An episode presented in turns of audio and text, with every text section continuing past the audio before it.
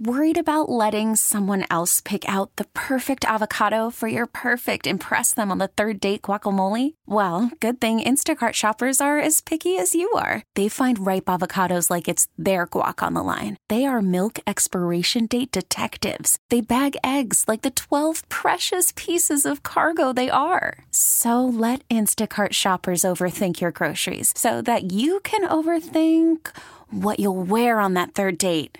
Download the Instacart app to get free delivery on your first three orders while supplies last. Minimum $10 per order, additional term supply. Home and home.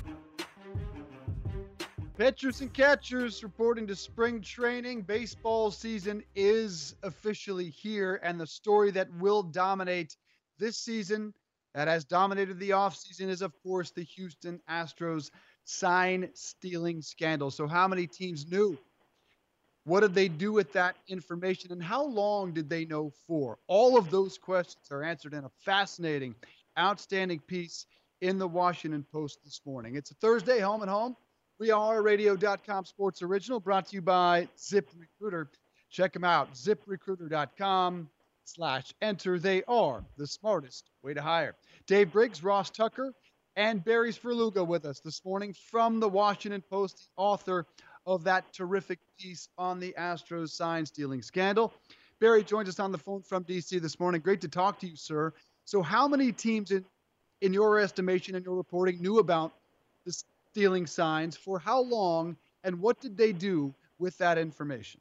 Well, I mean, it's it's extremely complex, and I think knowing and suspecting are two different things. Um, when you talk to executives, and really when you talk to scouts, um, who are tasked with, um, you know, evaluating the Astros.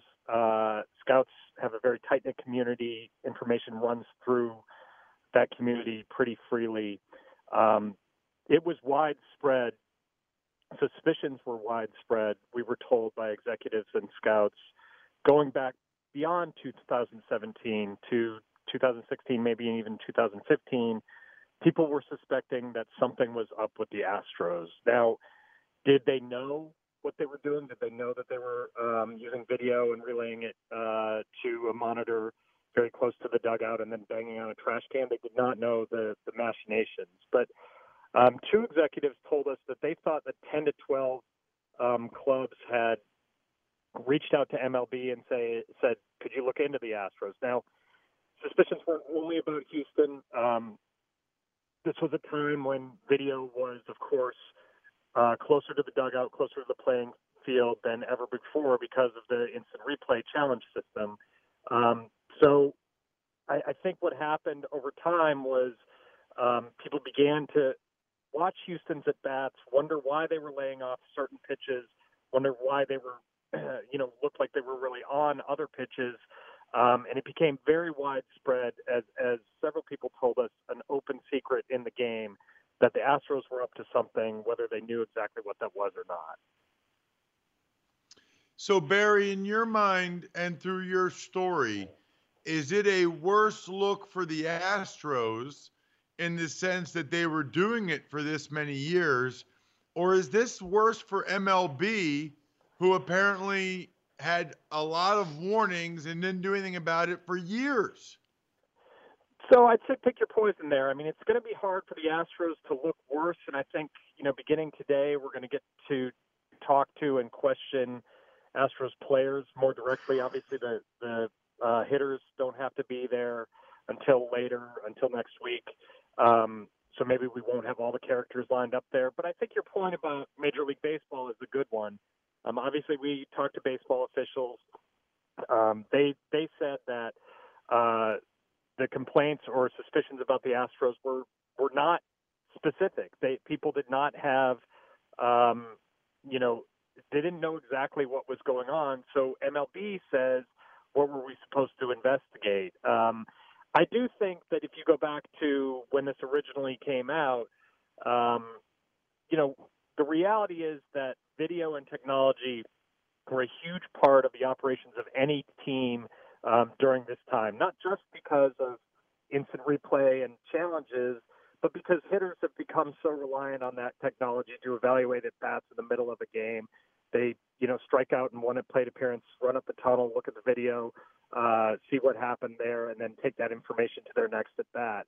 I kind of liken this to MLB allowing, um, baking a, cho- a batch of chocolate chip cookies and leaving it in front of a five-year-old, and then walking out of the kitchen and expecting the five-year-old to not have touched any of those chocolate chip cookies. These these hitters had the technology. Um, I don't think it was a great uh, leap that it would be used in a way to gain an advantage. The Astros, in particular, were an organization that looked for advantages in all the margins. Um, and I don't think it's crazy, particularly after uh, the development with the Red Sox in 2017 when they were sending um, information to a trainer through an Apple Watch in the dugout that MLB should have pricked up their ears and said, no, we've got to monitor this. Sending a memo um, forbidding this stuff is not going to be enough.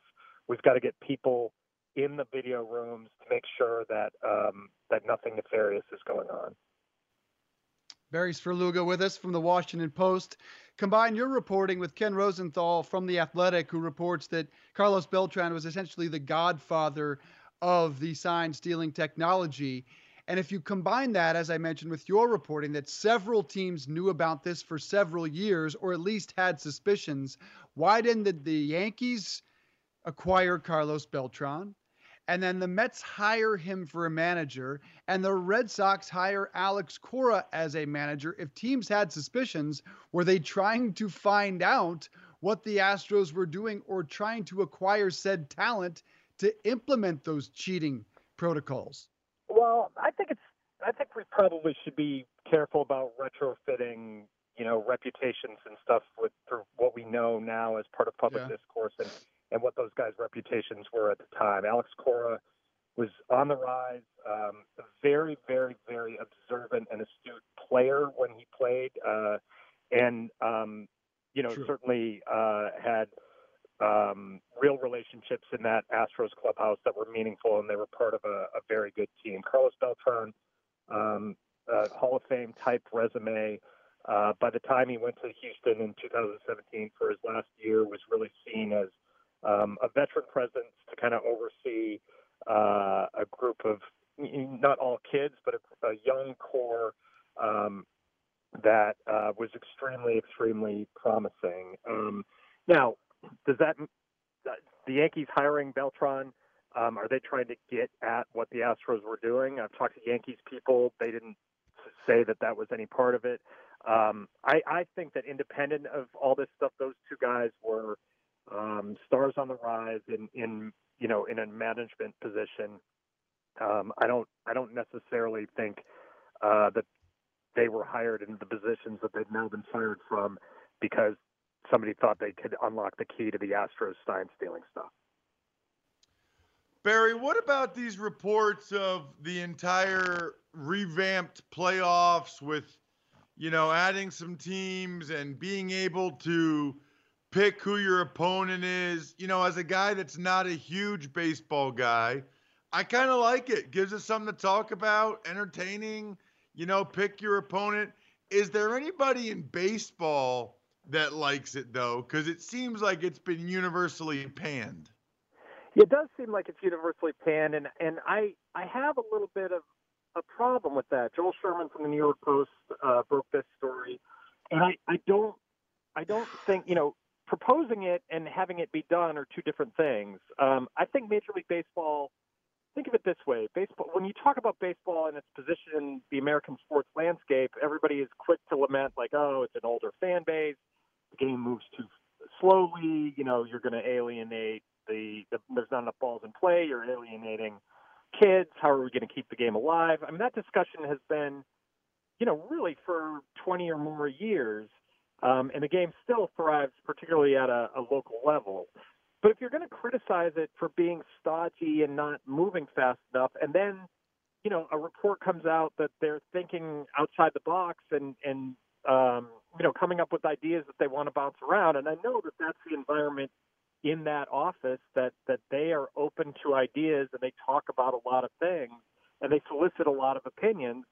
Well, how how come you're criticizing them for being behind the times, and then they try to come up with an idea that they're not even implementing yet, and they're immediately shot down for being too radical. I, I, I find it hard to have it both ways. I, and I'll say the one thing about getting to choose your opponent, you know, that's come up in the NFL playoffs, right? Like, you know, a, a 500 division winner gets to host a, a game, and um, wouldn't you rather play this team, uh, even though they won the NFC West, um, because they're clearly not as good as the wild card team that came out of a tougher division?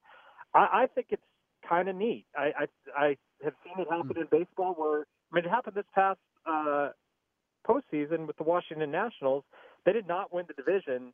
Los Angeles Dodgers um, had the best record in the league, and I guarantee you the Dodgers would have rather played either St. Louis or Atlanta because they didn't have the starting pitching that the Nationals had. And lo and behold, the Dodgers, best team in the National League, lose in five games to the Nationals, who end up rolling the World Series. So um, I think all I think it's cool to discuss. I think it might be cool to implement, and I think people are are getting hot and bothered um, for reasons that MLB probably shouldn't be criticized for because they're really trying to put some thought into this stuff. I'm all for being progressive. I just don't think the playoffs are where baseball needs to be fixed. But yes, being progressive, tweaking things, trying new concepts is certainly something that baseball needs to do. Uh, Barry Svrluga, Washington Post. Awesome to have you on the show. Read him in the Washington Post. Follow him at Barry S V R L U G A on Twitter. Love to have you back, sir. Thanks so much. Appreciate it. Thanks, guys.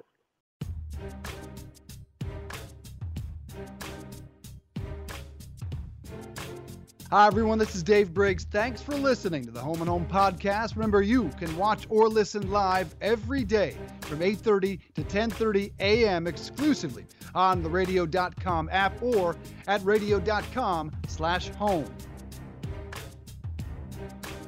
Home and Home.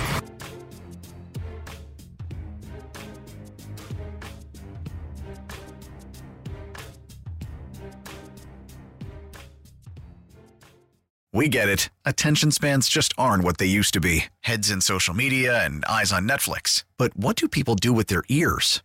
Well, for one, they're listening to audio. Americans spend 4.4 hours with audio every day. Oh, and you want the proof? Well, you just sat through this ad that's now approaching 30 seconds. What could you say to a potential customer in 30 seconds? Let Audacy put together a media plan tailor made for your unique marketing needs. Advertise with Audacy. Visit ads.audacy.com.